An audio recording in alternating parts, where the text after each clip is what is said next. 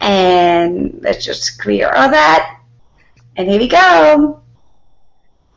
Welcome, my amazing community here on YouTube. Um, it's me, Lucia Gabriela, and today we have another amazing interview with an amazing uh, woman that I've been following for the past couple years.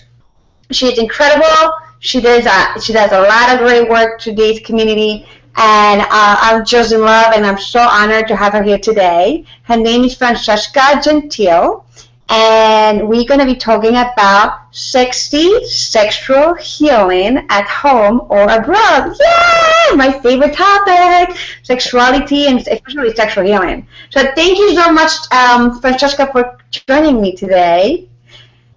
I'm so happy to be here. I just um, am excited. I think you're beautiful and wonderful, and and as you said, it's such a great topic. Sexual it is. It is an awesome topic. if you have questions, please on Facebook, YouTube, just give me the questions, and we're gonna ask as much as we can. You know, like we create stuff for you guys so you can really empower yourself, reclaim your sensuality, your sexuality, to really tap into that inner creative power. So that is my passion. Um, that's my purpose. That is my commitment to humanity. That is my work.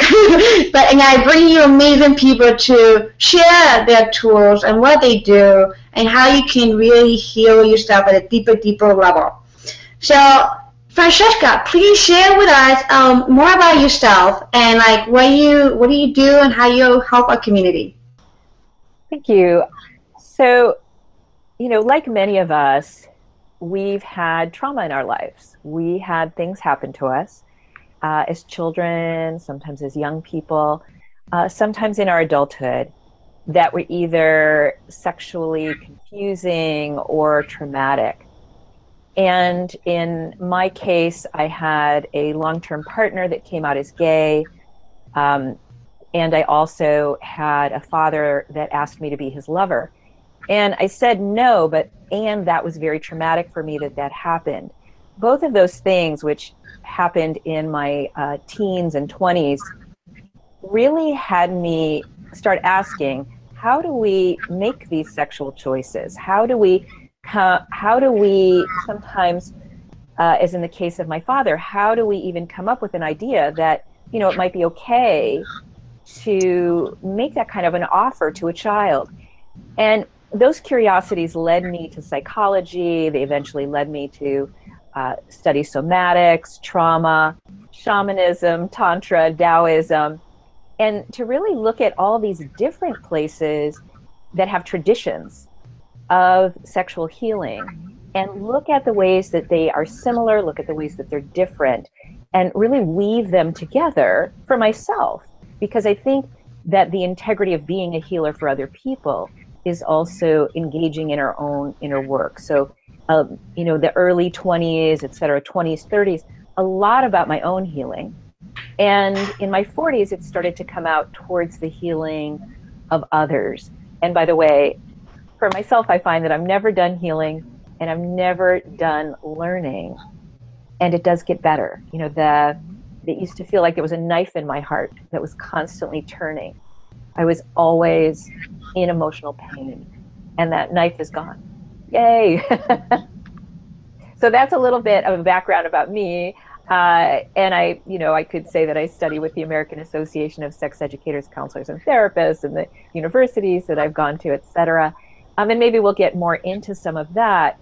But I think the important thing that I would say to you, the people that are watching and listening, is that you're already on the path. If you're here, you're on the path. If you're already on the path, then you're on the road to greater and greater healing. If you're suffering right now, I promise you, keep walking. It's going to get better. Keep studying, keep healing, keep being unstoppable about getting the support that you need. And hopefully, today you'll be hearing some concrete practices that you can take home that will even start to help or resources that will really help you. And if you're someone who wants to be a healer or you already are a healer and you're thinking, I really want to help people who have trauma because 40% of us have uh, in our country, in the United States, were raised in families or environments with severe emotional, physical, sexual, and or spiritual abuse and trauma. And there's some that are saying that that's growing, so it may even be 50% now. And really, that's like every other person. So every other person that we're at a party with, every other person at the bar, every other person that we're shopping with, every other person that's driving past us in a car, every other person is carrying this intense suffering. And when we look at the amount of uh, addiction or compulsivity, uh, food, drugs, alcohol, shopping, gambling, uh, you know, all the places that we go to self-soothe. And, and let me just out myself by saying that uh, I am a recovering compulsive overeater. So one of my ways to self-soothe since childhood, when I would feel that knife in my heart, would be to to eat. You know, to eat in many cases until my own body hurt, so that I could, uh, you know, it would take me away from the emotional pain because I was in physical pain. And I'm also recovering sex and love addict. And uh, I didn't discover that until I was almost 40, where I started to look at that I could never be without a relationship and that I was always kind of hunting for the next relationship. And when I had uh, a little bit of integrity, I would uh, develop friendships, male friendships, while I was in my current relationship. And when I had no integrity, I would literally have an affair behind the back of my partner. But I would justify it, you know, because when I was in the addiction, you always justify that you can have your fix. And uh, and it was when one of my partners he we dated just a couple months and he noticed that there was some way that I was being with him, you know, that I needed more and more time with him, that I that I was becoming more and more kind of nervous, like where were you and where did you go? And you know, I want more time with you. And he he pointed out to me, he said, There's something about the way that you're, you know, treating me, Francesca, and there's something about this relationship that feels unhealthy to me, that feels compulsive. And I'm breaking up with you now so that there is a chance later. And when he when he left, I couldn't eat, I couldn't sleep, I I just was in this this this uh, fog, and because I had already gone through twelve step for food, when I uh, my relationship with food, when I noticed the way I was being with the breakup, that's when I realized. I said, Francesca, you're not grieving. You are actually with, in withdrawals. You're going through withdrawals from this person. And when I noticed that I was in withdrawal, then I went to 12 step or Sex and Love Addicts Anonymous and really started to get clear and get clean about the way that I was treating love and relationships. And for me, my favorite high, you know, like if I just love someone, you know, I can totally love you and say, oh, I love you, or even feel like I'm in love with you. But as long as there's not that sexual lust, I, I, I'm fine. Now I can even lust for you. I can be like, ooh, you're hot. You're like, you're really hot. But as long as I don't feel love, I'm also pretty centered. But my favorite high is if you put love, like I'm in love with you, and I lust you. If you put those two things together, that's my heroin. And when you put those two things together, that's when I would start to treat you like a fix. Like I had to have you, I had to have more of you. I would break agreements with myself or others in order to get more of you because that was my high. So that was a big wake up call. It was a big uh, journey to come to center. And uh, and as I don't know about your higher power or your divine guidance, but I think my divine guidance has a sense of humor. So while I was actually coming into uh, sobriety around sex and love was actually the time that I was studying tantra.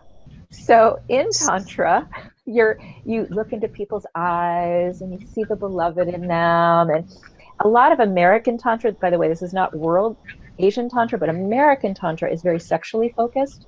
Um, actual tantra is a spiritual path, not a sexual path. But in America, we've made it a sexual path. So in um, American Tantra, there's al- always a lot of um, eye gazing and, you know, breathing. you know, and like breathing each other's pheromones and, you know, just feeling so connected but so turned on, but so connected but so turned on. And, you know, so everybody, you know, in these like Tantra circles, some of the ones that I were in, you know, they're getting really high together. And, you know, in many cases, they're going into these, you know, sexual encounters. And because I'm in 12 step for sex and love addicts, you know, I'm like, I'm having to go, okay, I see the, I, I see divine beloved in you, but I need to ground. Like I need to pull my energy back and ground. And I need I see that and I honor that. But I but I'm going to stay centered in me. And wow, you're smelling really good right now. And you are really cute. And I'm going to pull my energy back. And I'm going to stay centered in me while honoring you. And it sometimes it was painful. It was almost physically painful to practice pulling my energy back and grounding versus letting myself like oh you know just kind of fall into the other person and i would say that that itself was a huge amount of your which is laughing i can see her laughing and so and that was a huge amount of my training to actually be a great sexual healer because mm-hmm. when you're in a sexual healing container with someone you know, they may be getting turned on or they might not. I mean, they could be crying, they could be laughing, they could be uh, in arousal. They're going to be, they could be angry. They're going to be in whatever they need to be in. And that pulling my energy back and keeping it here but heart open allowed me to build a muscle to be a container for another person's experience.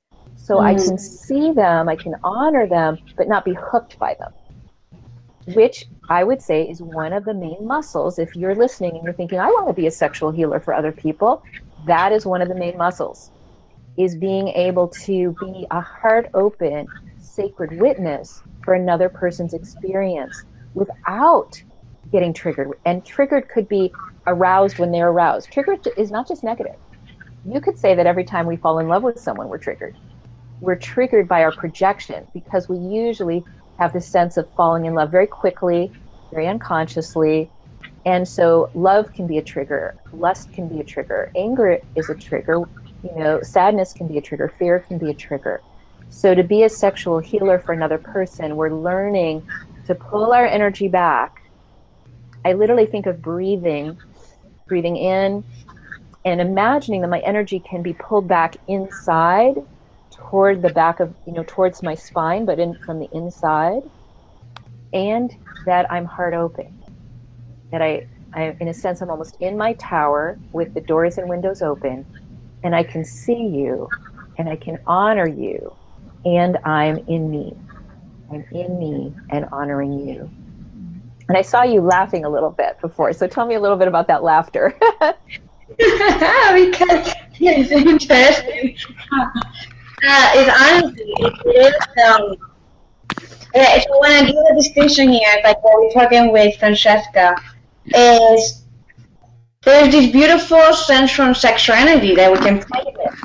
And like what you talk about, the integrity of of being who we are as healers and creators and catalysts. Some of you know, some people would say we're catalysts and community than um, the human, right? Um, it, it, I was I was giggling and laughing at it because I do recognize, even even aspect of myself sometimes. You know, there is this space and time to be that playful, and energetic, you know, sensual, sexual person with your partner, with those who you agree to have a playful, you know, um, and sometimes you're watching me on Facebook, you know, we talk about about the energetic polyamory? You know, we call it like, you know who you do it, you're in agreement, you just have fun, and it's just playful. So when you mention about the whole eye gazing and the whole thing and energy, I can really see like a lot of us do it. I mean, it's you know for the play of it. But what you bring home and the true integrity of the work that we do is that when we doing this for other people, like I totally with you, is that it's about centering yourself and be that container for them to really be the one that they heal, they activate, and they do all this, you know, juicy stuff for themselves, and we hold that container for them where we are not really interacting, uh, but we hold in the container. And one of the things I want to share is that, you know, that is one of the things that I feel like sometimes for people who want to be sexual healers, is that there's this whole confusion about what is out there with there's no integrity to the work that we're doing. And I'm going to say loud because it, it is time for, you know, all of us, you know, people like you, people like me who are working with integrity of the energy. it, it is time that people recognize that to do the work that of sexual healing is, not about like like you brought it home. It's not about like oh, changing the energy back and forth, and I'm playing with the energy of the client or the person who's been healing, all that stuff. But you said it clearly. It's about being in that container and holding the space for that sexual healing experience to happen as their higher self, uh, you know, you know, is, is in there. And, and we are here to be of service. And I totally like. I was giggling because I can see that happening and I can see that happening, and I've seen it. So yeah. it, it was interesting because I really appreciate what you're bringing into the concept right now for people who are interested of even working with sexual healers, the true education of it, like the true wisdom and knowledge about it. It's not something that you're going to go have a sexual healing experience, meaning that the practitioner is going to go and and you know play with you and and whatever and even have sex with you whatever that is whatever that is or whatever it is. Exactly exactly. You know there's a difference. There's a difference between uh, i think you said it beautifully between sexual play sexual engagement sexual merging and sexual healing. And and i would like to distinguish that a little bit more because I believe that we can even be sexual healers for our partners at home, and it and it's distinct. It's distinct from just getting together to have sex. It's it could be the difference. I, I often like food metaphors.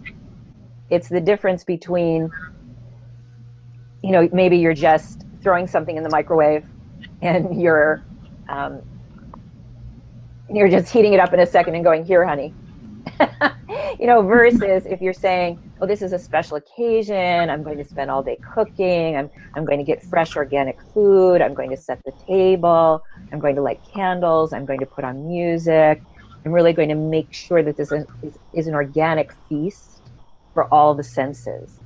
And how we feel in our body afterwards is, is different than if we just heated something up in the microwave. And imagine that it's not just the difference between you know this quick thing and this beautiful spacious uh, feast but also imagine that i'm serving you. So i'm not even going to eat. It's just for you. This whole experience is just for you. It's not about me. It's not against me. It's for you. And you know there might be other times that we'll eat together. But this one is for you Mm-hmm. And that's the really that's the distinction. Just a second, I have a little frog in my throat. That's the distinction is is this something for us together or is this something for you? And I had a partner uh, that I discovered needed sexual healing. And really, sometimes it's a discovery. Sometimes we don't know. Sometimes in the in a, a, a relationship, we can have recovered memories. So it's not like we always go right into the relationship and know right away that I need sexual healing or that you need sexual healing. Sometimes we do know. But in our case, he was someone that I dated, very lovely man who was a martial artist, a bodybuilder, you know, very beautiful physique. And he had studied Dzogchen, tantric Buddhism, which is not sexual, which is a spiritual path. And um, but he knew meditation, he knew breathing, and we would we would sit together and run energy. And there's this concept in tantra of sharing or running energy. once again, that's not sexually healing. It's fun, it's profound, it's intimate, it can be beautiful, and it's not particularly how I'm going to define sexual healing. And we had beautiful sharing of this flow of energy. And if you're thinking about how to do that one, uh, in metaphysics, energy follows intention. We're even finding that in quantum physics. So energy follows intention. So if you're sitting with your partner and you'd be sitting face to face, and you would put your one one person is sitting in lotus, so their legs are crossed. The other person puts their legs around around their partner and is sitting on their lap. This is called Yab Yum, Y A B Y U M. And in that position, you can even put your foreheads together and you start to breathe together or breathe alternately. So one person breathes out, the other person breathes in. And you can imagine that this energy is going up, you know, through your forehead into the forehead of your partner, down their body, you know, through their genitals into your genitals, up and around again. And as you're doing that with your partner, as you practice, you do start to feel it. You start to feel this sense of this energy that's moving through your bodies. And it can be very intimate, it can be very arousing, it can be very wonderful. And that's not specifically sexual healing. So we had done that. We had done this beautiful sharing of energy. We had shared life stories. We, you know, we were very in love, and we were waiting to have sex. We wanted it to be a very special, uh, special day, not just thrown away, but very special.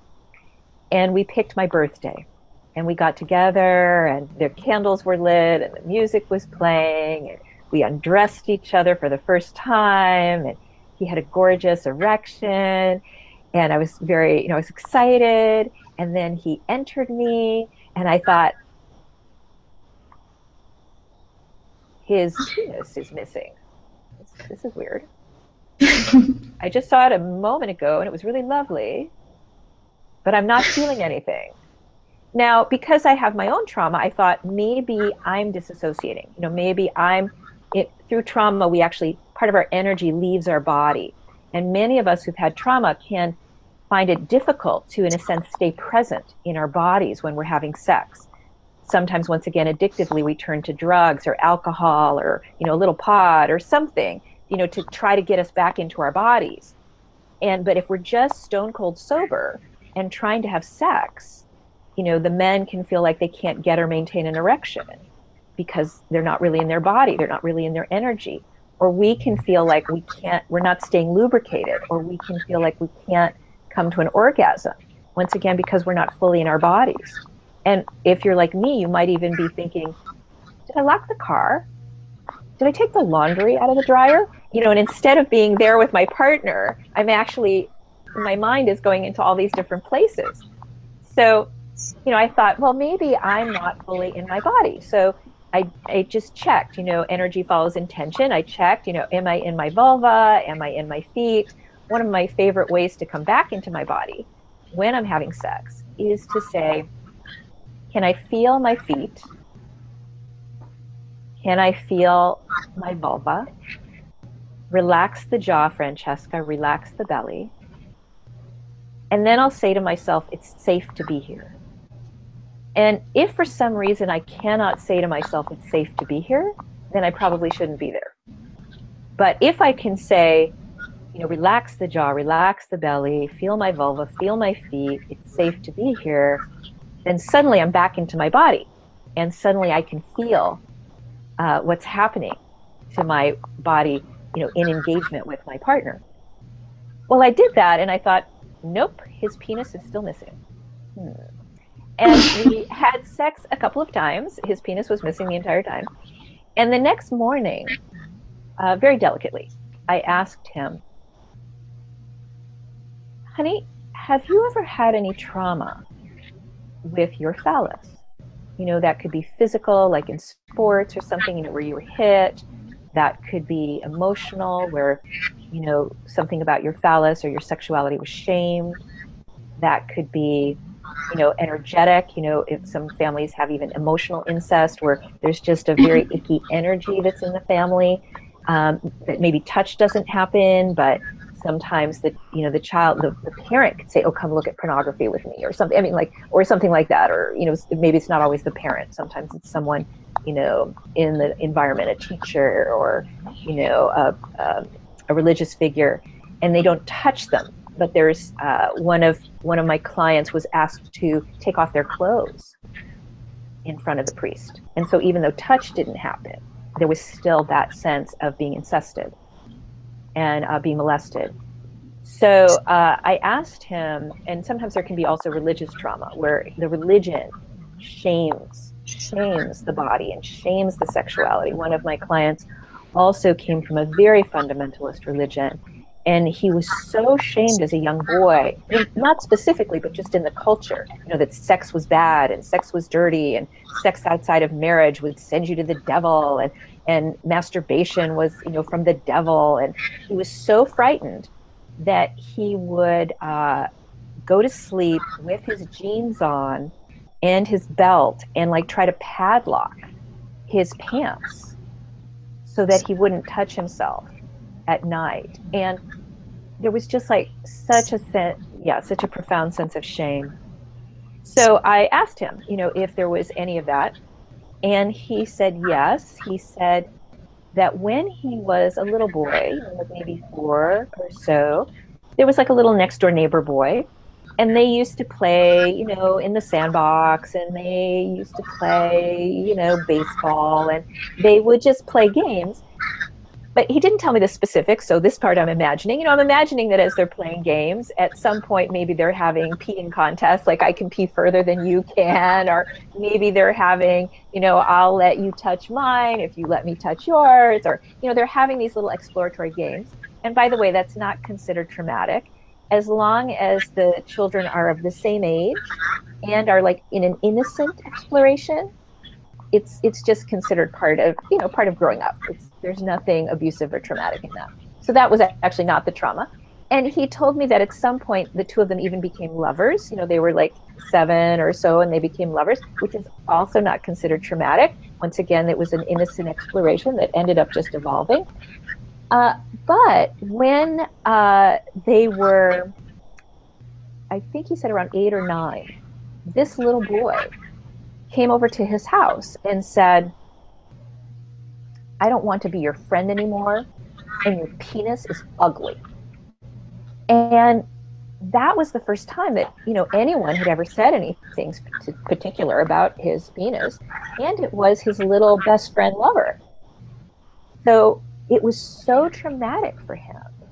I just my back is hurting right at my heart as I say this. You know, it was so traumatic for him that at that point he split he split his energy system from his phallus. And I said that. I said, you know, sweetheart, I think that your phallus is not part of the rest of your energy system. When you and I would run energy, I would actually feel you. But I think that moment had you say, I'm ashamed of this part of me. This part of me doesn't belong to me. And as we continued to talk, what I discovered is he had cheated on all of his relationships. Uh, there was, uh, you know, just so much pain there. And later in our relationship, when I was explaining about being a sex and love addict, and I was saying, you know, to be a sex and love addict means that I have to have it, I have to have it, and then I'll find this person and I'll just get all entranced with that person and I'll want more of them and more of them and break agreements with myself or others to get more of them. But then after a while the high wears off as a high always will. And and then when the high wears off i feel like they betrayed me. I feel like you know they're not who i thought they were. And then i justify you know i justify starting a new relationship or having an affair. And as i was explaining this he said stop. I said okay? He said you're talking about me and i said mm, pretty sure i'm saying me my life my experience. And he said, Nope, you're talking about me. And I said, Oh, so I think you're saying that you see yourself in what I'm sharing, that, that you feel similarly. And he said, Yes, because that's that's how it is for me, except it's more sexual. So for him, it was more more towards sex addiction and not quite as much towards sex and love. And by the way, you could have the whole spectrum. You could be a sex addict, you could be a love addict, you could be a fantasy addict, you know, always falling in love with someone who's unattainable. You could be a sex and love addict like me. You know, there's a lot of options here for self soothing that ultimately never really get us what we want. And so he said that, yes, he was that. And I said, well, now that you see that, is there anything you want to do? And he's, he asked me how I worked with it. And, and then I was able to help him design his life and look at it in a new way. But that wasn't the sexual healing either. So getting back to the sexual healing, when I recognized that his phallus wasn't part of his energy system, I asked, would you want to collaborate with me in bringing healing to this? And he said yes. Now, this is really key what I just said. Would you want to collaborate with me? Because I cannot save, fix, or change or heal another person. I cannot save, fix, change, or heal another person. Neither can you. It's not our job. It's actually not my job to save you, heal you, fix you, change you. It's yours. Just like it's my job to save me and to heal me and to transform my life. But we can collaborate. Mm-hmm. But I can't make you, you can't make me. I've got a very strong inner rebel. If you even try to make me, I'll be like, fuck you. You don't get to make me. So, you know, yeah, that won't work. But we can collaborate.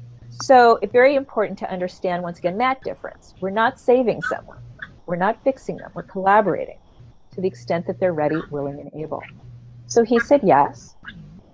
And this other piece about that conscious asking and the yes which we're now talking a lot about is consent. How important is consent?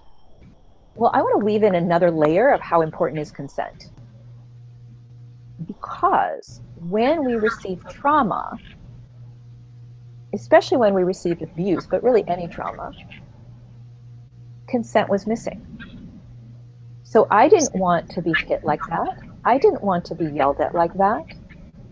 I didn't want to be sexualized like that shamed like that. So when abuse happens, my consent is missing. When your abuse happened, your consent was missing. So, an absolutely crucial nutrient in, you know, quote unquote, being a sexual healer for someone is actually returning authority to them. And more often than not, I need to be asking. Uh, so when I when I'm doing a sexual healing session, and this could be for my partner as well, uh, I'm going to say the bed. So we're going to say the partner, but you could imagine the bed could also be the massage table. So, uh, oh, I'm going to back up. I forgot. Backing up even further, regardless of whether it's a bed or a massage table, I'm going to say to the person, we've got we've got this room here and maybe there's a chair in the room or maybe there's a couch in the room or maybe there's a massage table or a bed or you know a couple of options in the room. So we're you know would like to be collaborated with in sexual healing. Where would you like this to happen? And so i've had people say i'd rather stand up or i'd rather be on the floor or I'd you know and so i'm not attached. It's not about me it doesn't have to be the bed. It doesn't have to be the massage table. There's no have to here. There's no have to here. Because it's not about me. It's not about what I want. It's not about what's comfortable for me, unless there's a boundary. I mean, it's also important to model healthy boundaries. So if they asked me something that I literally couldn't do because of a boundary of mine, then I also need to speak to that. Not against you, but you know, I can't because of my own boundary. Um, and there's so many pieces here. Healthy boundaries, which very few of us were taught, are for me, not against you. So most of us were taught boundaries through the archetype of the tyrant. You don't get to treat me that way. That's not okay. Back off. Bam. You know, it's like a boundary that pushes against the other person. That's how most of us were taught boundaries by our parents, by authority figures. So now we're the adult, we're the parent, and what are we doing? bam, you know, you don't get to treat me that way. Spare the rod and spoil the child, which is, in my perception, not additive. I have a 23 year old son, 23 year old son. He graduated from college with over 3.4 average. He had a learning disability, he still has it. And I did, I think you can see my arm, I did that twice in his entire 23 years. Once because he was hitting me, and I just went, just to kind of wake him up. He was like, oh. And I said, I don't like being hit. Do you like being hit? And I said, you know, we could be in a family where we hit each other, because some families are like that. Or we could be in a family that doesn't hit each other. Which family would you like? And he said, the one where we don't hit each other. And I said, yay, because I want that one too. And then he never struck me again. You know, so, and then the other time was he had uh, shoplifted something and I saw him and I, he was holding, he was actually holding it in his pocket and I went, we don't steal. But other than that, in 23 years, that's it. And in 23 years, I've never even raised my voice to him. And I've taught him to be honest, to treat women with kindness, to understand what consent is, to be a gentleman. And none of that needed to happen with me yelling at him, making him wrong, or hitting him. Try on that the role of an adult is to actually model mature, gracious behavior. So to actually model the future. So I want him to grow up to be kind and gracious. Guess who needs to be kind and gracious? I want him to grow up to be honest. Guess who needs to be honest? So there's really um, a responsibility, if we want to be great parents, to do our inner work so that we are great human beings. So, so when we're, you know, if I need to set a boundary, I say, I even gave myself timeouts with my son. I'm like, I'm getting mad, so I'm taking myself to the other room and I'm giving myself a timeout because you don't deserve my anger. No one deserves my anger. My anger has a message for me. Emotions are the messenger, not the message. My emotions come to give me messages. Anger lets me know that maybe I've, I've, I've crossed my own boundary. By the way, as adults, more often than not, we cross our own boundaries or we collude. We collaborate with another person in crossing our own boundaries. In the United States, I'm not saying all countries, but even when I've been in an abusive relationship, and I have been, I would go into a trance where I felt powerless. But when I came out of that trance, I went, wait a second, I really don't, I'm not forced to be here. This person is not chaining me to the bathroom door. This person, they might threaten me, they might even slap me. You know, they're doing whatever they're doing. But I actually am free to leave. I just feel like I'm powerless. And by the way, sometimes that took me two years of therapy to get to that point where I finally came out of the trance and realized that I was powerful rather than powerless. And, you know, if one is actually, and this can happen, and we've, you know, where someone is chained, you know, to the bathroom or, you know, when those kinds of things happen, yes, we're powerless.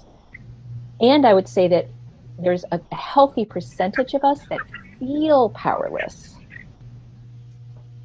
when we're not, that we're in a powerless trance and we have more choices than we realize.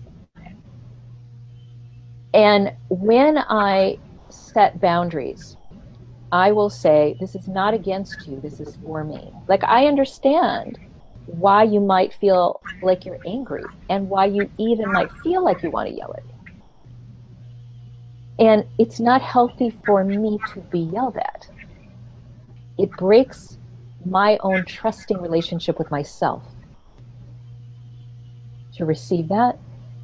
So, not against you, but for me, if you start to raise your intensity or you start to raise your voice, I'm going to need to, you know, even give myself some time out because I can't be here with that and still stay in a loving relationship with myself.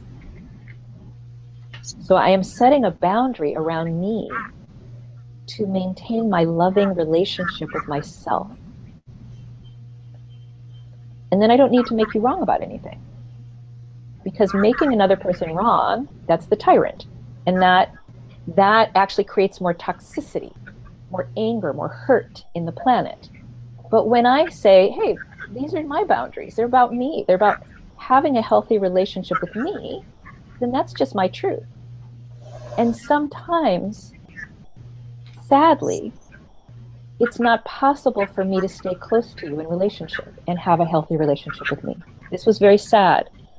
In my life, I chose to stay separate from my family most of the time because I didn't feel that I could maintain a healthy relationship with myself and be close to them. I felt that that was an extremely sad choice and that I still had to choose maintaining a healthy relationship with myself. Mm. So sometimes that will mean that we literally need to separate from a person. uh, but getting back to my sweetheart, so he, let's say he chooses the bed. Then he might say, Should I take my clothes off or not? And the client might say the same thing. They'll say, Should I take my clothes off or not? And I say, I don't know. It's not about me. What feels right to you?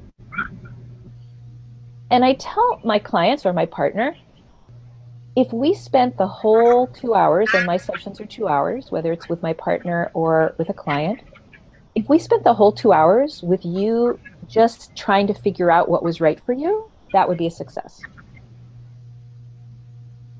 Because if you're stepping over what's right for you to try to please me, then you're replicating your own abuse.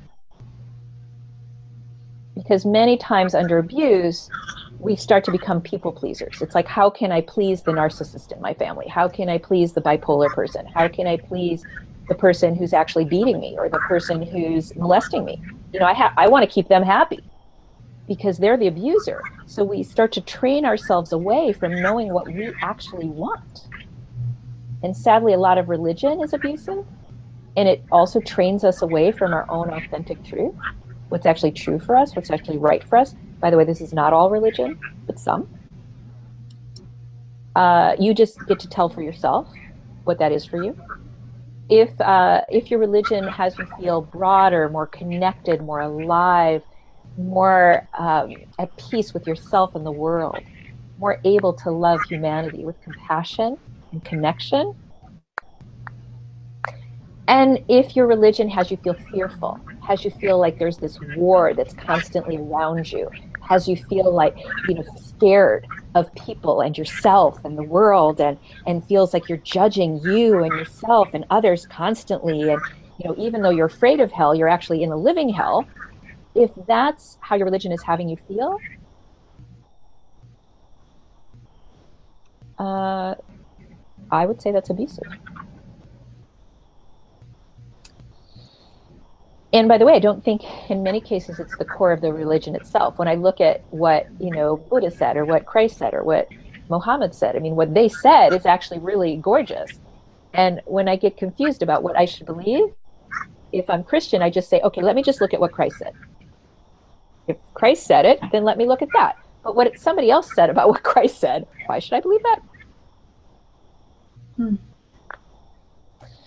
Hmm you know so you know i encourage you to be your own your own uh, bell of truth your own arbiter of what's true for you your own connector to the divine. I really encourage that for each human being. And although i can gain wisdom from elders and from wise ones ultimately i have to develop my own inner wise one. That's my job so that's what we're doing in sexual healing. We're helping them develop their own inner wise one. We're helping them reclaim that. Mostly they will have lost that. So, you know, they say, uh, one of my clients said she just wanted to wear her panties. And I said, okay. And then she said, well, should I be face up or face down on the massage table? And I said, I don't know. It's not about me. And so she said face down. And I said, great. And because we had talked a little bit beforehand, and she had been uh, molested by a stepfather from, I think, around eight or nine until maybe about 13. I had this sense, and because she talked to me about some of the dreams she was having that were hers, the nine year old, I had this sense that we'd probably be working with the nine year old in the session. So I said, you know, I'm just going to have you check in. You don't have to do this. And this was at her house. I said, if it feels right to you to get a stuffed animal or a blanket, if it feels like the little girl might be on the table here when we're working, then go do that. Or not. You know, really, it's not up to me. And she said, Oh, yeah, that's a great idea. And then she ran, ran to get a stuffed animal and she ran to get a blanket so that she would have her stuffed animal and her blanket, you know, on the table. Uh, so we can make suggestions. And when we make suggestions, it's like this this suggestion, a stuffed animal, a blanket, or something else. You could be, you know, face up, face down, or something else. You could leave your clothes on, take some of your clothes off, or something else. And the reason that we always add or something else is because it returns authority to their creative intelligence. Mm. So if I said to you, I could massage your shoulders or your feet, are you going to think that you want me to massage your scalp? You'll think that it's only your shoulders or your feet, right? Because I've, I've given you two choices. But if, eh, but you could have a headache and you still might pick shoulders or feet but if I said we could, you know, massage, I could massage your shoulders, I could massage your feet, or something else that involves some kind of touch or no touch, then you might say, oh, you know, I really love my my temples to be massaged because I've left it open ended. You know, it's kind of like if I say you could have pizza or salad, you think you have to have pizza or salad. But if I say, you know, I have a whole pantry of food and fruits and vegetables and pastas and beans and all kinds of things. And you could have salad or you could have pasta or something else. Then you might say, well, what else do you have in your pantry? You know, I want something else. So, or something else returns their creative authority. So when we make an offer, we're, you know, once again, you can get a theme here. We're returning choice. We're returning authority. We're return. We're cultivating their inner wisdom. So if at the end of the session, the person says to us, wow, I was so, you know, they say that they themselves were so smart in that session, we've succeeded. We want them to feel like they succeeded, not that we were a great healer. They might say, I really appreciate your support. And they need to feel like they're empowered. That's why so many sexual healers fail is because they're trying to heal the other person. They're trying to have magic fingers. My mm. magic fingers are going to heal you. You know, my magic vulva or my magic phallus is going to heal you. No, it doesn't work like that. In sexual healing to someone, they need to discover that magic within themselves. Mm. If we just, you know, you've heard it, you know, if you give a man a fish, you feed him for a day, if you teach him to fish, you feed him for a lifetime. We're really trying to support them to be fed for a lifetime. Come from them, not from what we do to them. So, you know, with my beloved, we would, um, and this is important if you're doing sexual healing in a relationship, schedule a session. You cannot be a sexual healer for someone 24 7. That's going to be too draining. It's, it's not healthy for either one of you. So with my own partner, I would say, you know, Thursday from six to eight, I'm offering you a session. And then I light the candles and I put on the music and I welcome them in and I say, you know, today, would you know what would you you know do you want to be on the bed or on the chair or something else you know so once again we start all over every time you know what's right for you today do you want to leave your clothes off take your clothes on and just because you know last time maybe they decided to be naked this time they might not it's not assuming that because something happened last time, it's going to happen this time.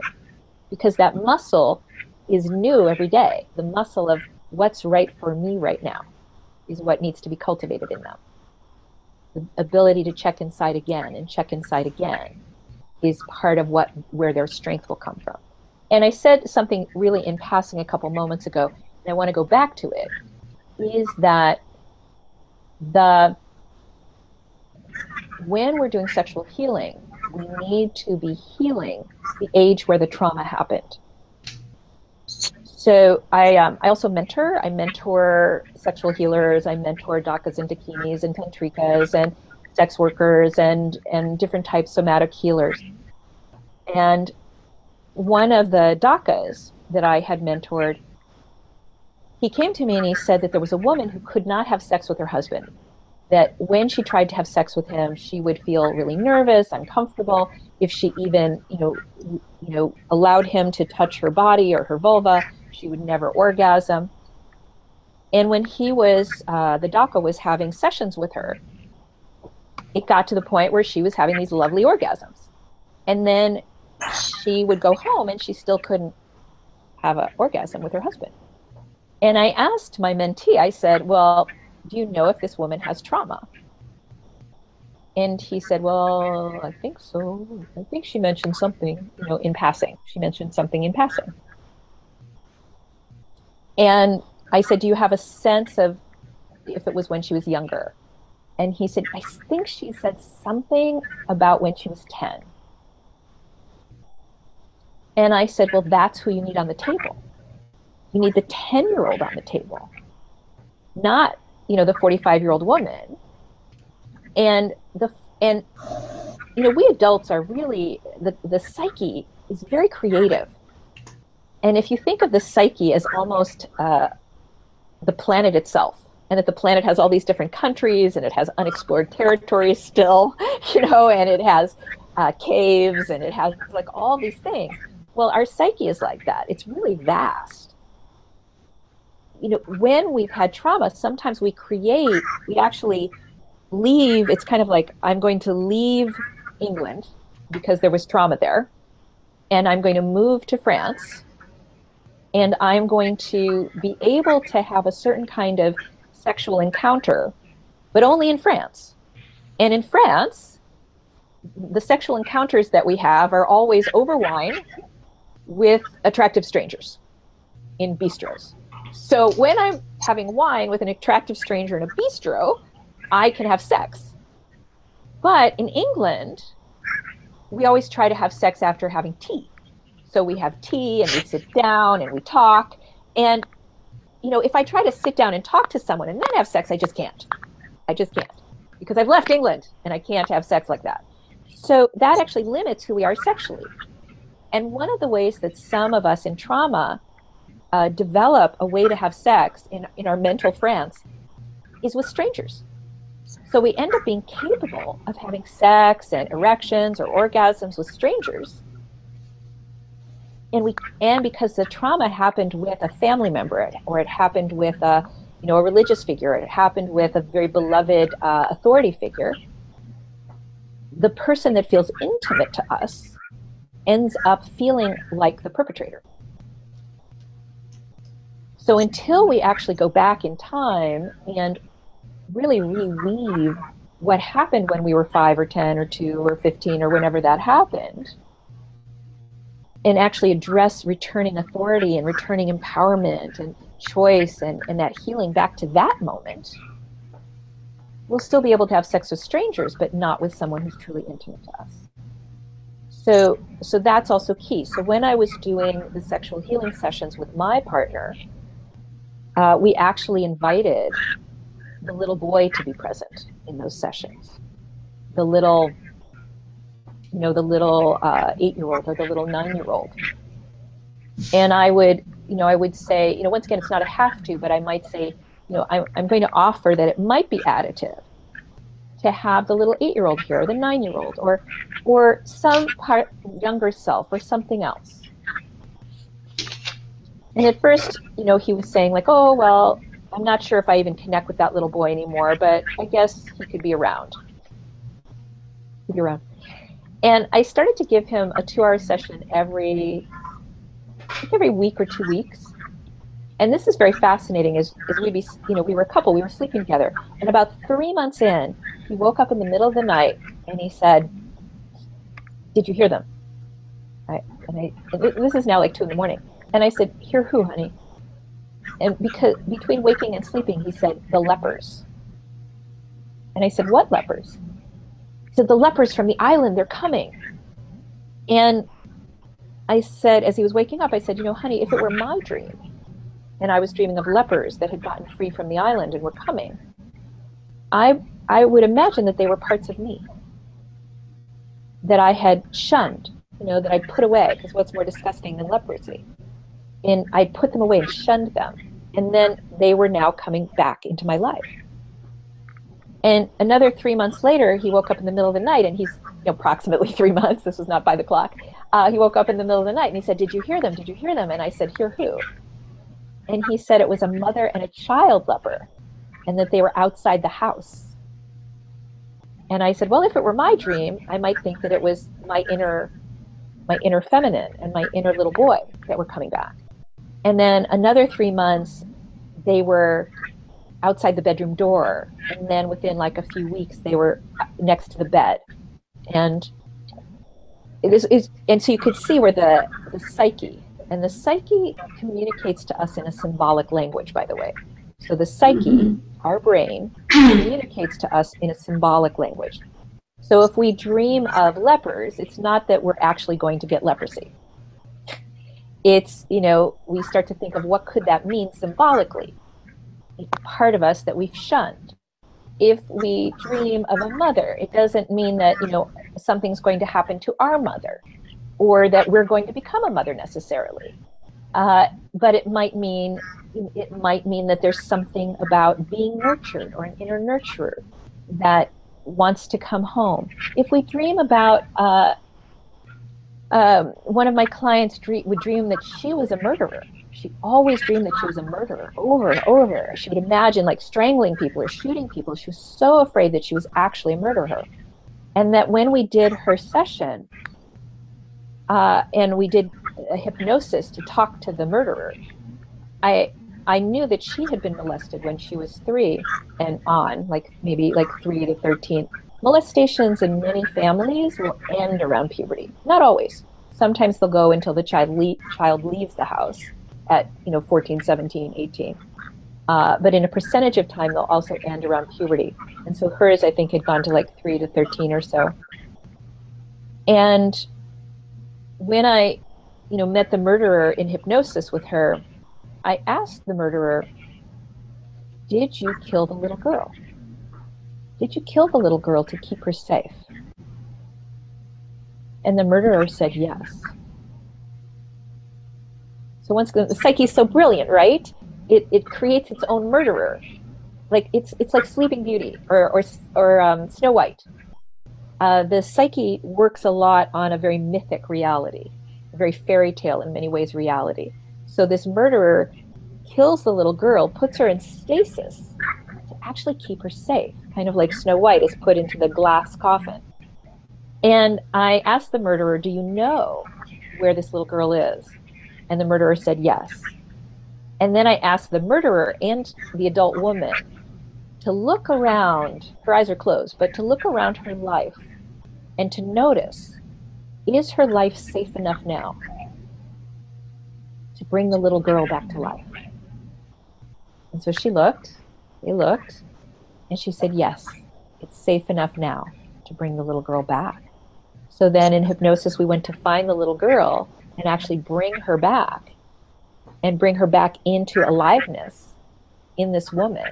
And when our little inner child is alive in us, we have innocence, we have wonder. Uh, the child in us probably loves the most deeply, is probably the most loyal in love.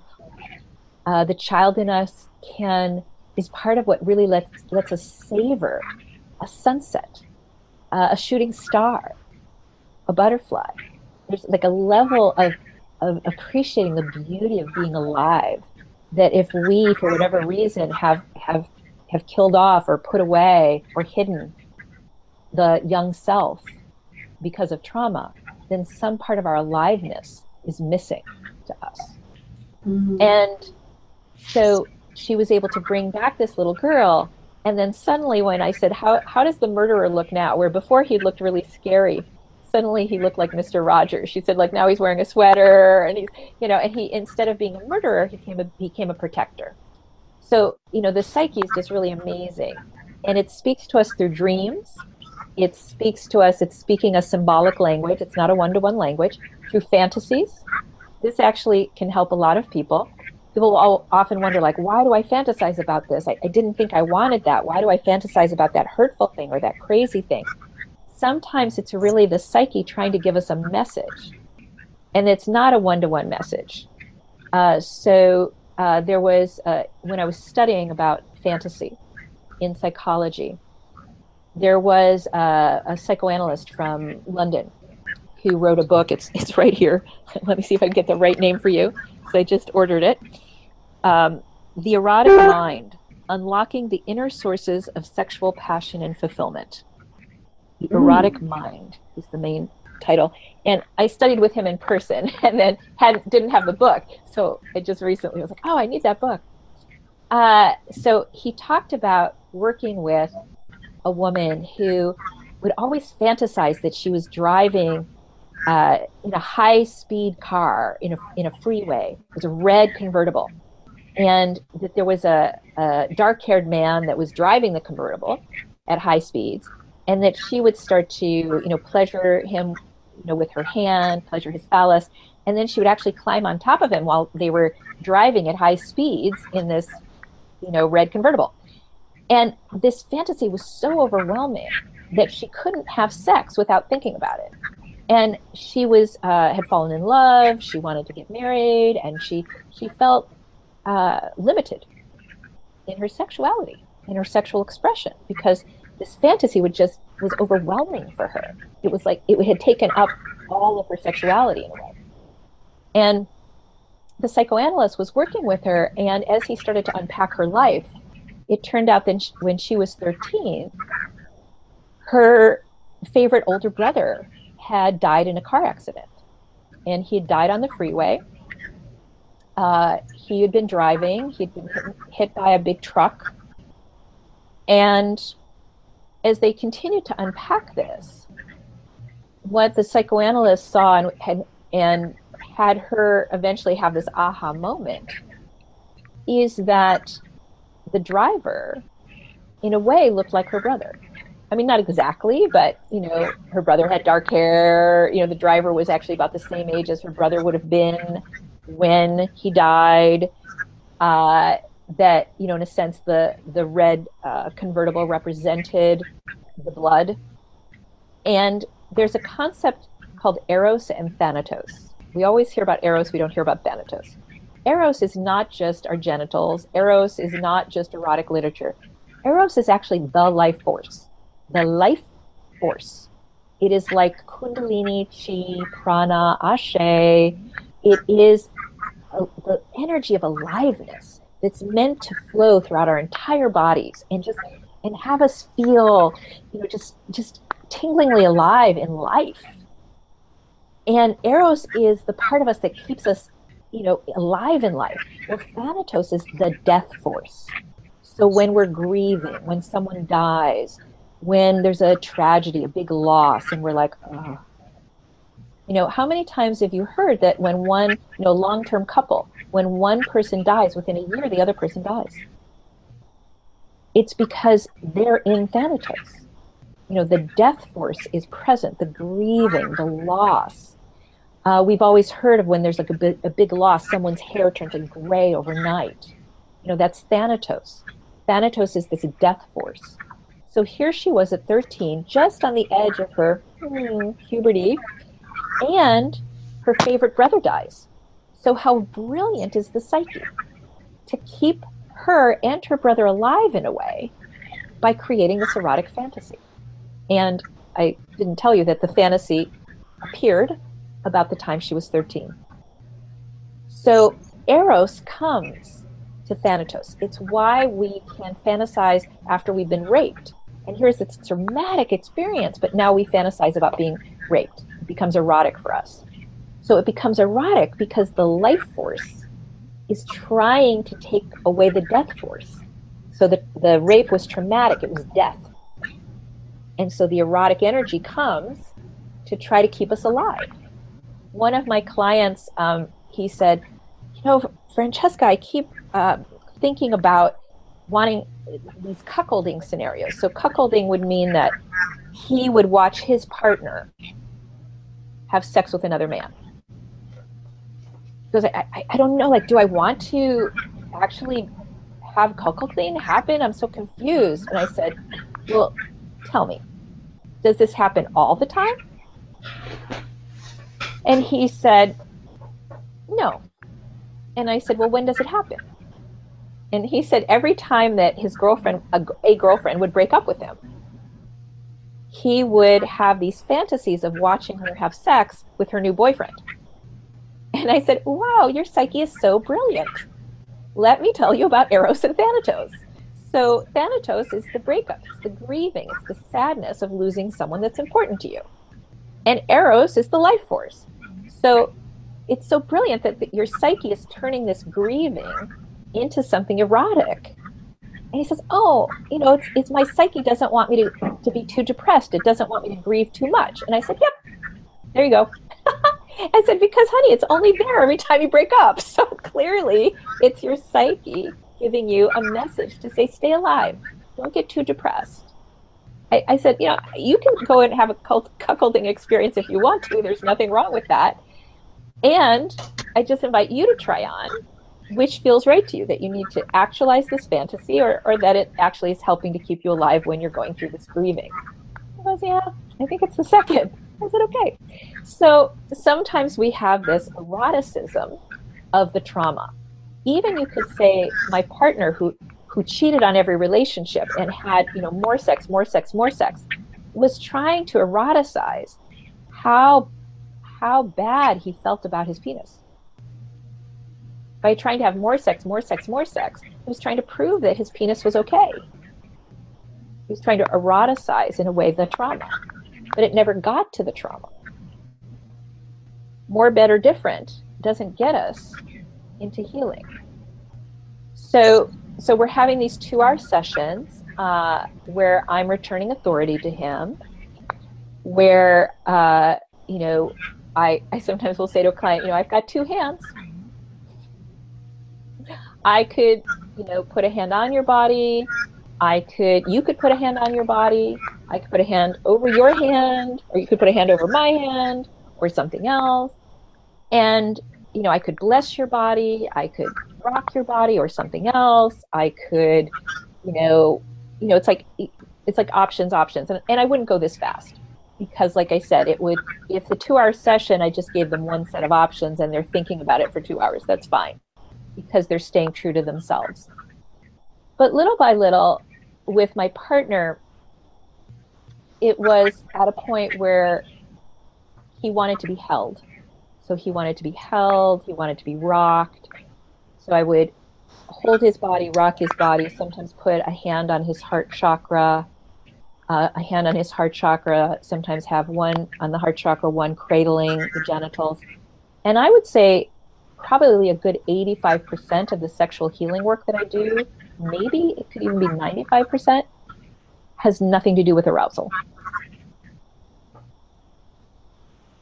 Mm-hmm. It's much more about calling the spirit home to the body, mm-hmm. having the person feel like they're can return to their own authority in their own body, especially from the age that the trauma happened. It's like returning mm-hmm. that eight year old to the body. I think the dreams were so perfect of showing how that eight year old was returning, uh, or returning the 10 year old, or returning the five year old, or in some cases, with some people, depending on how long the trauma was, you might be working at different ages at different times. And so, little by little, uh, and I would say too, if you wanted to fall asleep during the session, you know, there's no pressure, there's no have to, there's nowhere to go, there's nothing to get to, other than you staying true to yourself. If you're my client, you know, as long as you're staying true to you, then the session is a success. Uh, sometimes when we're in the, um, not with my partner, but with other clients, sometimes we'll go a little bit more in the direction of, of a role play where they're uh, at their choice. Once again, it's not about me, but at their choice, sometimes they're embodying something about what happened. So I had a, a physician who flew in from the Midwest who had been discovered when he was a little boy. He'd been discovered in his mother's lingerie. He loved, you know, it was, it was soft, it was silky, it, it had boa, you know, the bo- boa feathers from the day, you know, back in like the 50s or so. Uh, you know, little marabou on the, you know, 90s. And he would put on his mother's nylons and he was discovered by his mother and he was beaten and he was shamed. And once again, because the psyche is brilliant, the psyche eroticized that. The psyche you know, brought Eros to Thanatos. So the shaming was a death. And so since that moment, from a little boy, when he would want to be sexual, he would always think back to that moment. So now he's 20, 30, 40, 50, 60, uh, maybe even 70, and he's still going back to that moment because it was never complete when he was shamed. And what he chose with me was uh, to actually replicate that scenario in a new way. So he had me uh, dress as the 1950s mama. Uh, I actually bought him lingerie. And uh, we had talked about all this beforehand. And there's an intake, by the way, that I do, a very in depth intake about trauma. And I have, a, you know, usually an hour phone call before the session even happens. And the sessions are a minimum of two hours. Sometimes they're longer. His was like four. And he, we actually spent two hours at the table going deeper into the intake about his trauma and just going deeper into the intake and having him share even more and having me you know reframe a lot for him normalize a lot for him. He said that the two hours that two hours was so healing. And then when we did the role play where he dressed in lingerie and he i said do you want me to be the angry mama where you find your voice where you say i get to like silk and lingerie and you don't get to tell me what to do or do you want me to be the nurturing mother the approving mother? And he said the approving mother is when i came into the door and he was in the room and he was wearing lingerie i went oh honey you're wearing my lingerie oh that makes so much sense you know you've always been a very sensual child you know, from when you were just a baby. I used to take my silk scarves and drag them across your body, and you would giggle and you would laugh, and you know, it just would make sense that you would find this.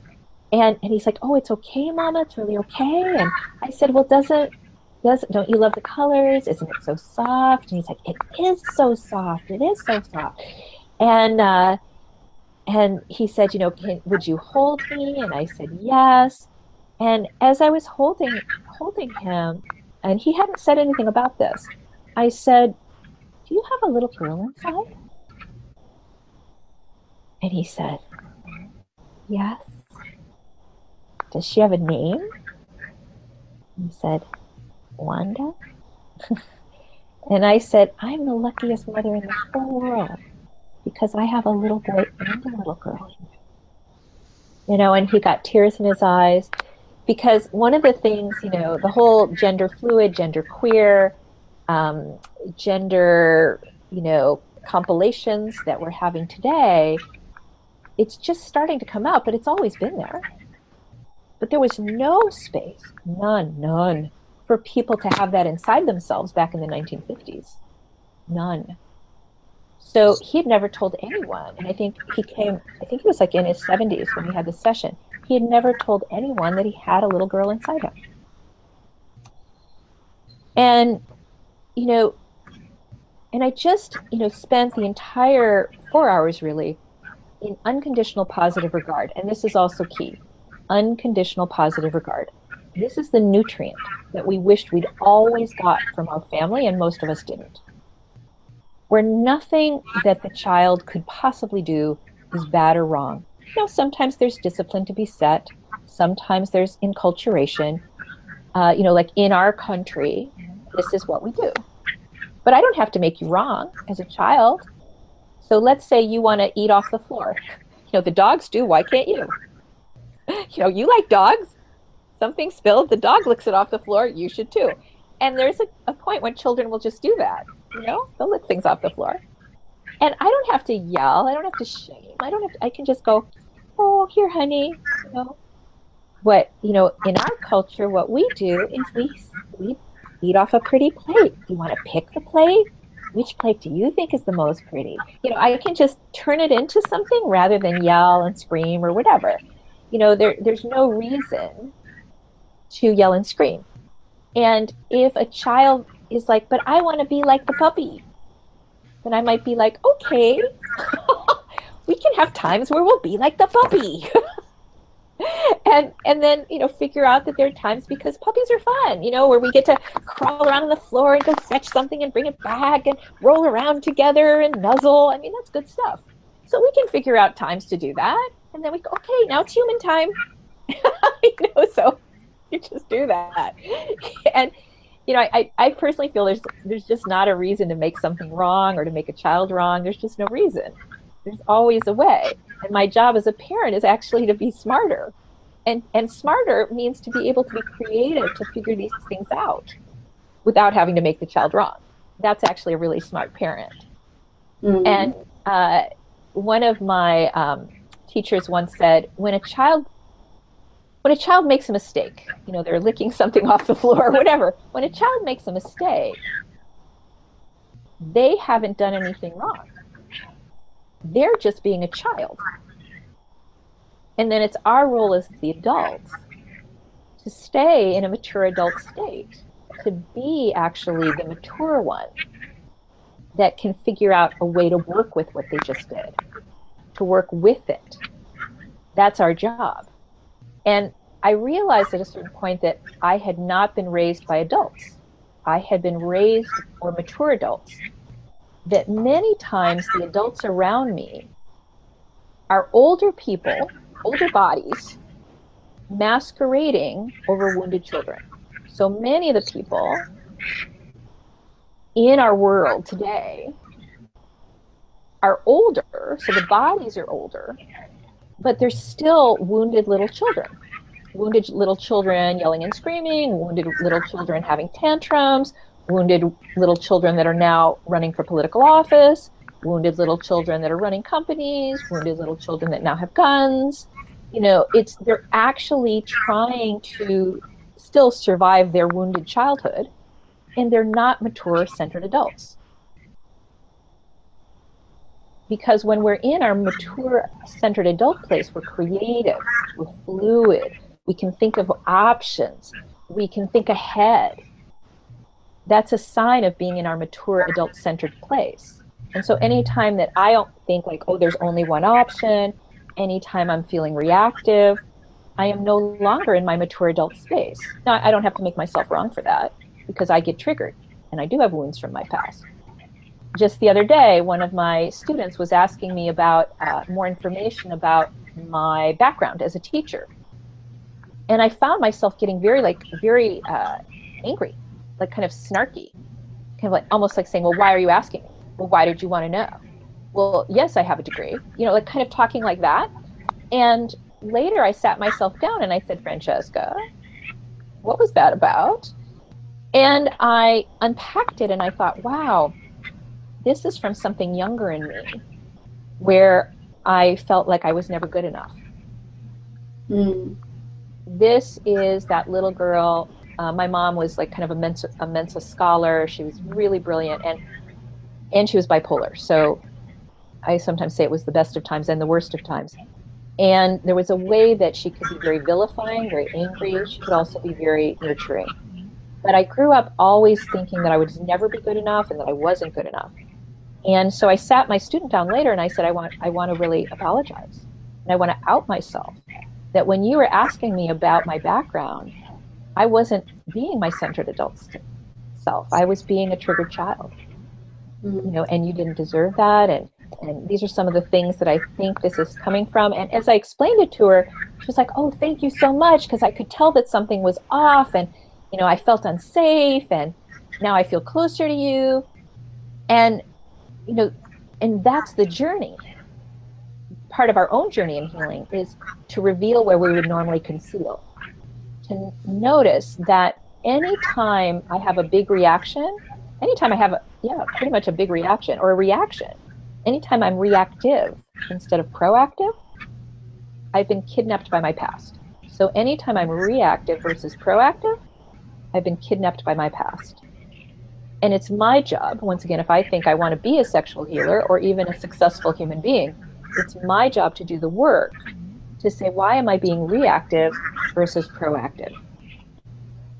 And, and by the way, just because there's um, a trigger, a reactivity, doesn't mean that there's not something to ask in the present. So let's say, you know, I might say to her, uh, next time you ask me, could you ask me this way?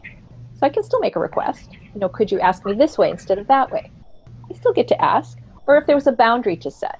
Let's say she, I was working and focused when she came in and, and in a sense interrupted my focus. I might say, you know, it's, it's going to help me be more present to you and more centered with you if you can make appointments to talk to me versus just coming in when I'm in my focus time. That's jarring for me. That's not against you, by the way, that it's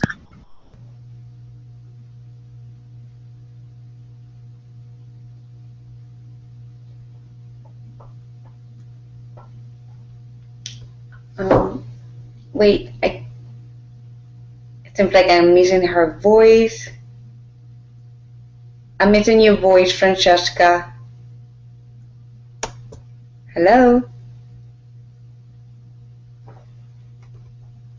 Something happened with your voice. Are you there? Can you hear me now? Yes, I was missing your voice. Hello, hello. Yes, I'm here.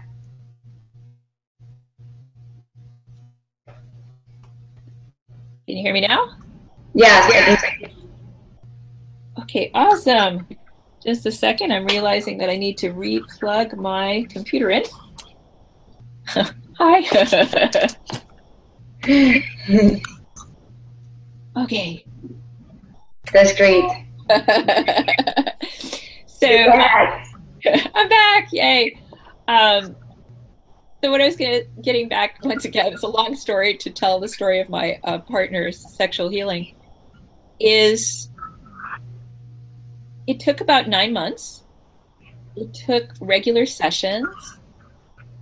It took, you know, the rest of the time we had a, a normal relationship where we were just, you know, negotiating as couples do. You know what we each needed. We had, you know, we made love other times.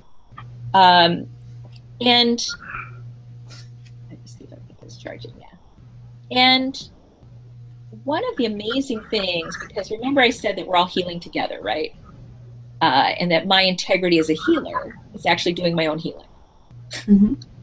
So near the end of the nine months, where, you know, remember the little boy kept coming closer and closer in his dreams. I, we had sex, like, you know, the normal way of having sex, whatever that is. Uh, and after we had sex, I felt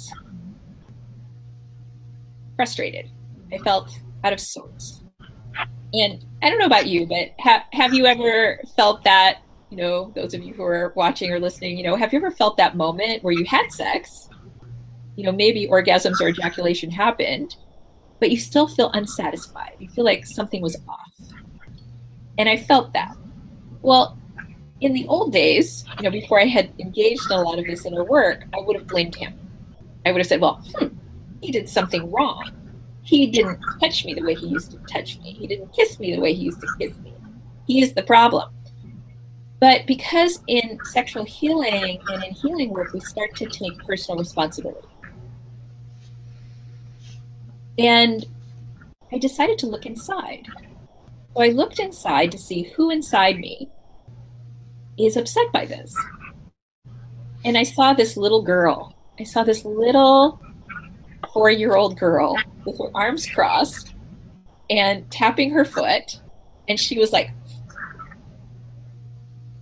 and I, I kind of woke him up and I said, honey, I think the little girl inside me is, is upset by something in her sexuality. And he said, Do you know what it is? I don't know, let me check. So I closed my eyes and she wasn't talking to me at that time. And I said, I think she wants to be included. And, and he said, Well, do you know how? And I closed my eyes and I said, I think she wants a bed picnic. And I described for him, him like a little tray, you know, with little cheeses and little fruits and you know, little chocolates or cookies, and on the bed. And he said, I can do that. But the next time we had a date, he had the little a little bed picnic. And I took off all my makeup and I put on a flannel nightgown. And when I came out, I really tried to embody the little girl. And I'm going to try putting in my headset again and we'll see if this works. Let me know if it works. Does it work? Can you hear me? Mm-hmm. So I I tried to embody the little girl.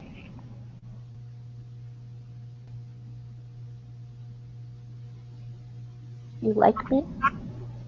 And he said something really brilliant because the child in us can all loves very deeply, but can also tell the truth. The, the child in us tells the lie from the truth. He said, I don't know if I like you because I don't know you. And then she said, Would you like to? And he said, Yes.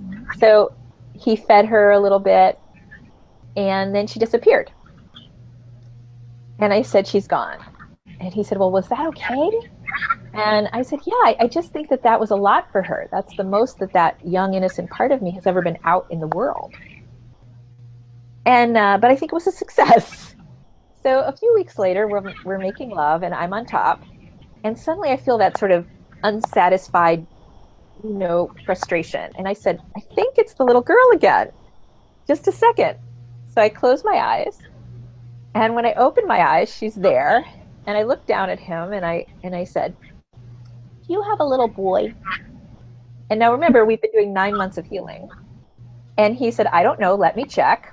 And he closed his eyes and he opened them and he said, Yes, I have a little boy. And then she said, Can he come out and play? And he closed his eyes, goes, Let me check. And when he opened his eyes, it was with total innocence, total love and innocence. And my little girl, who was total love and innocence, and his little boy, that were total love and innocence, made love. And it was with, I, it wasn't pretending, it wasn't, it was just being this beauty. And I've really never made love before like that or since then. And it was so incredibly bonding for both of us. And I wouldn't say that, was the healing. I would say that that was the result of the healing. Was the capacity to make love with that kind of raw joy and innocence. And if you had asked him nine months previous, do you have a little boy? He would have denied it because that's a wound that many of the masculine have. They've been shamed out of that little boy. They've been beaten out of that little boy. Stop crying like a wimp. Stop crying like a wuss. You know, they've been they've been um, brutalized in order to get them to be like a real man and a tough man and a whatever. So they lose this the depth of their innocence, the depth of their love, the depth of their sensitivity to life and and pleasure. And you know, I believe that most men could really benefit by even if they've never had the kind of trauma that my partner had by some sexual healing to just soften the armor and to really allow the little boy to feel like he's safe to come forward again in the world and and there's a point whether we're working with a, a male bodied or a female bodied or some other bodied is to also bless the genitals. To, and sometimes that doesn't even mean touching them. You know because once again who's going to choose? It's the person who's receiving whether or not they're touched or not touched. But just to be able to look at someone's genitals and say i see this part of you as the font of life and existence I see this part of you as divine and belonging to the sacred. I mean, you kind of let it flow. Sometimes you might we might need to engage in our own inner healing to be able to speak like that to another person. But just to be spoken to like that and to be have our genitals seen like that can just be so profound. That can also be a very healing thing to do. So um, yeah, I just uh, I'm realizing it's like, oh my goodness, it's already 1.30. It's um, 1.30 my time, uh, 4.30 your time.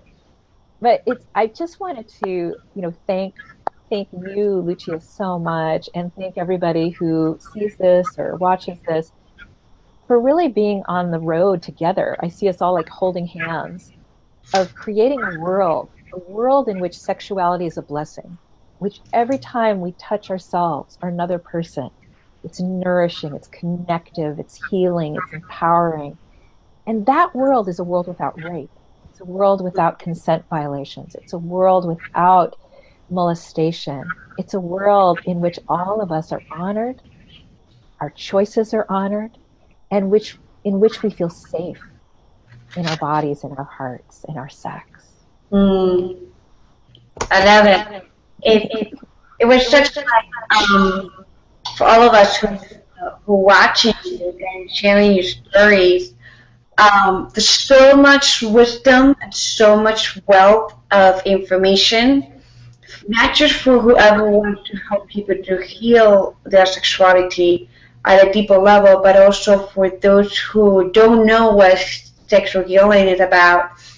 And what I love about this story and this uh, this work um, that is something that resonates with me so well is the aspect of healing the inner child at a deeper, deeper level, and ask and literally working, like you mentioned, we got to work at the at the the time that happened, the trauma happened, and I believe that um, there's so much healing to do, and that we, we yeah, like I'm in the same path, like you're like helping people to heal this, and it was interesting to see the statistic, statistic that one out of three women are being sexually abused at a younger age, and out of five uh, boys, kids, um, men, are being sexually abused at a very young age, which is kind of like fascinating to see the statistic and um, how that affect people's life in the sensuality and the sexuality in the long term, even until they're like die about 80, 60, you know, 60, 70, 80 years old, 90 years old. They still carry this trauma, this karma, this stuff about the childhood that had not been properly healed and let go. And also, it's very important that you mentioned is every single one of us has that inner child that need to be um, kept innocent, and that's what we're missing in sexuality. That innocent, sacred uh, act of being in our true power. Um, there's so much wealth in what you share that I took all my notes, and um, and I love the fact that you really um, sharing that. Um, one of the things that I love was um, sharing the fact of becoming um, the creative authority. If you're gonna be watching, just watching right now, I invite you to really kind of like watch the whole interview because there's so much through the story. There's like a couple metaphors and a couple like a lot of tools that sexual healers have to go through a life journey of transformation themselves to be able to discover this. Um, discovering the healing aspect of the inner child and the wounded child, and also many aspects of the multidimensional self. It is not a journey that you really experience in a book, or you're gonna find it on like in a school or something else. But it's actually the journey that of a sexual healer herself and what we really go through in our life to be able to bring this into uh, into our work. So the, the inner child is is is very uh, important for us as human and a being to really tap in, into and see what aspect of our inner child wants to let go of the trauma and um, and from there co-create a, um, and reclaim our authority, reclaim our power, and co-create the life that we desire. Um, there's so much great content and about eros and the Zadatos. I'm still, I, mean, I don't know if I spell it right, but the contrast of the light and the dark uh, of this aspect of sexuality, which is very important to recognize.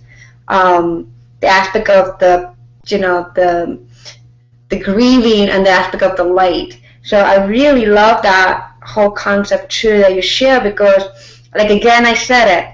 Not many people share this depth of work in a, an hour and a half interview.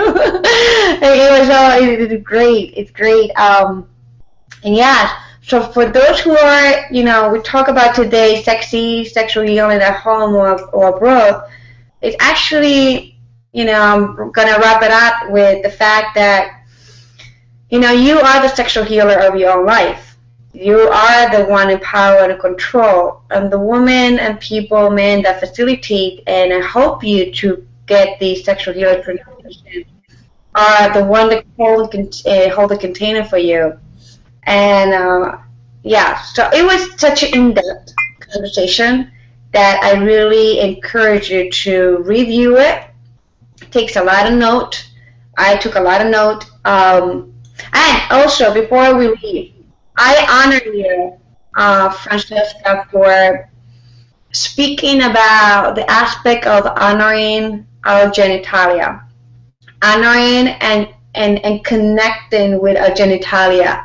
Um, I have had also the same experience with uh, different people and even men in their lives where they have disconnected and they don't feel their penis. They don't feel the power in their penis. They don't feel like they feel they have these these egocentric, uh, you know, shadow within them that make them feel like to be a man they're supposed to look this big, they're supposed to have a big, you know, dick or cock, whatever they want to call it to.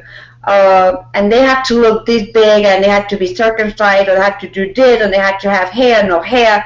There's such a shame on the body image of the genitalia, not just for men but also for women, where the point women even bring, you know, they go into surgery to do plastic surgery in the, in the, the vagina for the lips and all that stuff, which is like such a traumatic experience to the body. I love the fact that you brought up home that we need to uh, connect and really associate and really honor our every single aspect of ourselves and incorporate all that into a flow of energy and creativity uh, it is beauty, beautiful and amazing to see men stepping to the power and reclaiming their, um, the, the, you know, the penis, put it this way, reclaiming the power of the, the beauty of, of just the way it is. And um, seeing men like, you know, it can happen anywhere. It can happen in a concert when you power men to really honor themselves for who they are. It's beautiful, it's beautiful and delightful. And um, yeah, so I'm like, thank you for touching into that too, because that's sexual healing, believe it or not. It's not about just going there, that you know, doing something different. Sexual healing, true sexual healing, start within you. Start working with shadows, your inner child, your um, embodying and be, becoming present with yourself it is like tuning into your sensuality, re- reawakening the aspect of yourself, being in your, in your creative power, in your authority, in all those aspects. And yes, so it's all that juicy, juicy aspect of self. So thank you so much, for Francesca. Yeah, how the people can get to know more about you, your workshop, I know that you have um, couple events. I know that you're going to Puerto Rico tomorrow for like a trauma. Do you want to share how can they find you? Uh, absolutely. Uh, I also want to say that for those who are watching or listening, sometimes you might be doing laundry or washing the dishes while you're, you know, listening in the background. Is uh, you can email me at relationshipdiva at gmail.com. That's relationshipdiva at gmail.com. And I'm happy to give you a free 45 minute phone consult and we'll go deeper into what's happening in your life and you know some resources. I may or may not be a match for you, but I'm always happy to help. And I'm for people that are listening as well, I'm happy to send them a document about the inner aspects that we just touched on with the inner child, but that is really about how do we work with the inner selves and the different ages to give us start to give us an access for how do we look at that and why does that make sense to us. So uh, and my name is francesca gentile f-r-a-n-c-e-s-c-a gentile g-e-n-t-i-l-l-e and if you google that or that's actually my website you'll find me. And I hope that you'll be connected. I look forward to giving you more resources. And you, Lucia, I hope to stay connected with you and I keep imagining wonderful things we might be able to do together. So, oh, uh, yeah. yeah. I will definitely would love to um, to collaborate something. something I am in. Um, I'm going to be telling you about my my project that coming out for next year, which will be incredible. Um, but let me see. Um, yes, and, and you come to sexual healing. So this is one of the, the things that I would love to. Okay. Yes. So I was just taking out the questions. Somebody has questions in there. All right. So this is what we have for you today. Amazing. You know that you can find me at luciagabriela.com. Um, and we have amazing uh, event coming up in Ecuador, 2017, which is going to be beautiful, powerful, and a lot of deep, deep work. But I am so honored and grateful for Francesca for being here today, and uh, we learned so much. Again, review this interview, take a lot of note. There was a lot of a lot of great concept that only a person that has gone through actual sexual healing can speak from because there's so many books and so many readings out there that sometimes they don't even know what the fuck they're talking about. They just think that it sounds right and it sounds aligning, aligning in alignment, but they have no idea what really is going on. And until somebody who has gone through this whole process of healing, like I said before, the inner child from the get-go, the shadow work, the whole aspect of self, um, all level multidimensionalities. If, if you know, that's how we started the work. And there's no cookie cutter. There's no like quick, quick, easy stuff. There's deep work. It's not like somebody's gonna give you a pill, magic wand, or something like that, and you're gonna be healed sexually. These take time and transformation. Francesca it with like one one person can go through a nine month program, a nine month pro, uh, you know process, and that's you know that's a sure one. you know, there's some of them they're like years, but it is not years because you're addicted to it, but because you really and healing so much. So I really encourage you to trust yourself and allow yourself to be in this amazing journey of sexual healing, which is very powerful. Will help you to manifest the amazing lover that you want in your life, to have a great relationship, epic sex, orgasmic life, attract money into your life, have the best great career because all that shit that is holding you back from being your true creative self is going to be less and less and less and you're going to be more of you. So thank you again. Check me out on Facebook and YouTube. Subscribe to my YouTube channel. Subscribe to Facebook. And I'm going to be bringing you more amazing speakers to help you um, being the best of yourself and live an incredible orgasmic life like you deserve and worth you are worthy of. So thank you, Francesca. Your final word, and I love you, girl. Love you. Thank you. Bye, everyone. Bye, Facebook. Bye.